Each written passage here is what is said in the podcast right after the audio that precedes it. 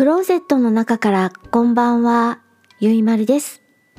今日は2022年2月9日水曜日20時12分に収録をしています。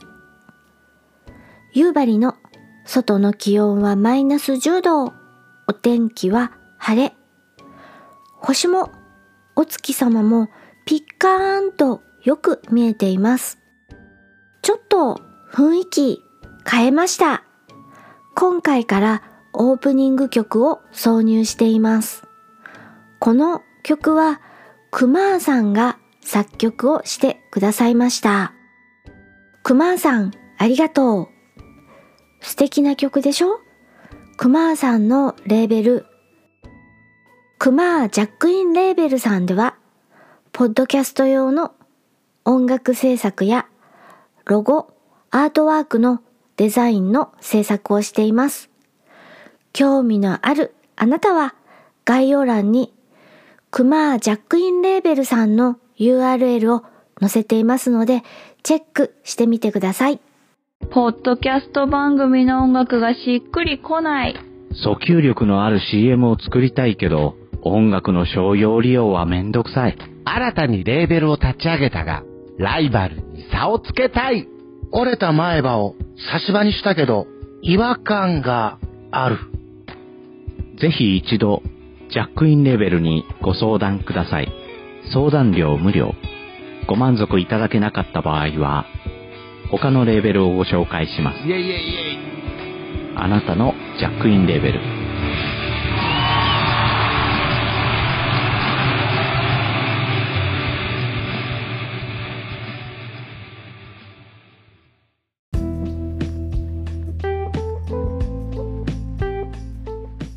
は映画じゃなくて本、新書を読んだので書籍、本のお話をします。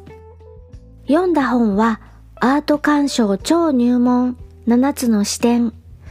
著者は藤田玲さん。私がこの本を知ったのは電子書籍熊対タロットガオーガオー著者米光和成さんの本を読んで知りました。参考図書に入っていました。熊対タロットガオーガオーの著者米光和成さんはゲームクリエイターさんで代表作はぷよぷよです。ぷよぷよというゲームは落ちゲーと呼ばれるパズルゲームです。私結構好きでちょこちょこやっていました。スーパーファミコンかプレイステーションかどっちかだったかと思います。ぷよぷよのお話はこの辺で終わりにして本題です。新書アート鑑賞超入門7つの視点。あなたは美術館とかに行きますか？私はあまり行きませんが興味がないわけではありません。絵を見たりするのは嫌いじゃないと思うのです。ただ、どう見たらいいのかよくわからないという気持ちが先に立ち、尻込みするというかなんというか、わざわざ現物を見に行っても見方がわからないぞ、という感じ。だって大抵混んでるじゃないですか美術館って。そういうイメージが私にはあります。でもよくよく考えてみれば混雑しているのは企画展ですよね。テレビとか新聞とかでバンバン宣伝してるような大型の企画展。行列のできるラーメン店みたいな感じでずらーっと行列できてますよね。そういう行列に並ぶのって私性に合わないのです。混雑するところが苦手で、わざわざそういうところには出かけたくないのです。一方、常設展示はそんなに混雑していなさそうなので、見に行くならそういうところがいいな、などと思っています。企画展に行くにしろ、常設展に出かけるにしても、アートってどんな風に見ればいいのだろう。アートの歴史のような本はたくさんあるし、学校でもアート史文化、歴史はざっくり教わるわけだけど、鑑賞方法は学校で習った記憶がありません。はて、絵を前にして何を見ればいいのだろう。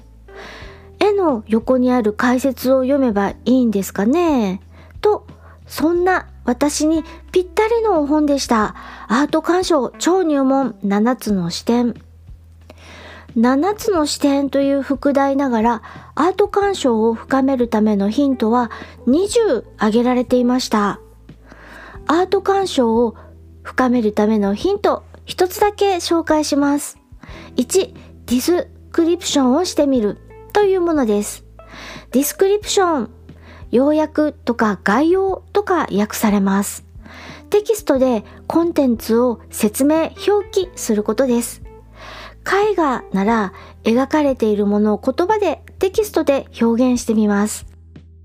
例えば、国旗、日の丸を description すると、白い背景の真ん中に赤い丸が書かれたシンプルな国旗です。みたいな感じです。見たものを言葉で説明、記述していくということは対象をよく見るということに通じるので、じっくりゆっくり見てみるということにつながるでしょうと、そういうことのようです。基本は誰かの解説通りにアートを鑑賞するのではなくて、自分の頭で思考でまずアートを鑑賞して、それから作品の情報を得るのは後。まずは自分で見て考えよう、感じよう。間違っていてもいいじゃないの？という感じです。なるほど、なるほど。そんな風にアート鑑賞をすればいいのか？というヒントが20もあります。これはアートに限らず映画にも応用できるじゃないですか。そして映画だけでなく身近に触れるニュースや情報にも通じるのではないかなと思いました。まずは事象について目の前にある物事について自分で考えて感じてそれから事実確認をしてその後他の人の価値評価を見る最初に自分が感じたことと他の人が感じたことの違いを見てみようとか、そしてその違いはどこから来るのかなとか、自分との違いに寄り添って見ることはできるのかなとか、あれやこれや思考を巡らしてみよう。慌てない、慌てないということを私はこの本アート鑑賞超入門から読み取りました。応用できるのはアート鑑賞だけじゃない。アート鑑賞超入門のお話をしました。次回はホラー映画ソウのお話をしようかなと考えています。それでは夜のゆいろく聞いていただきありがとうございます。北海道夕張からお話はゆいまるでした。おやすみなさい。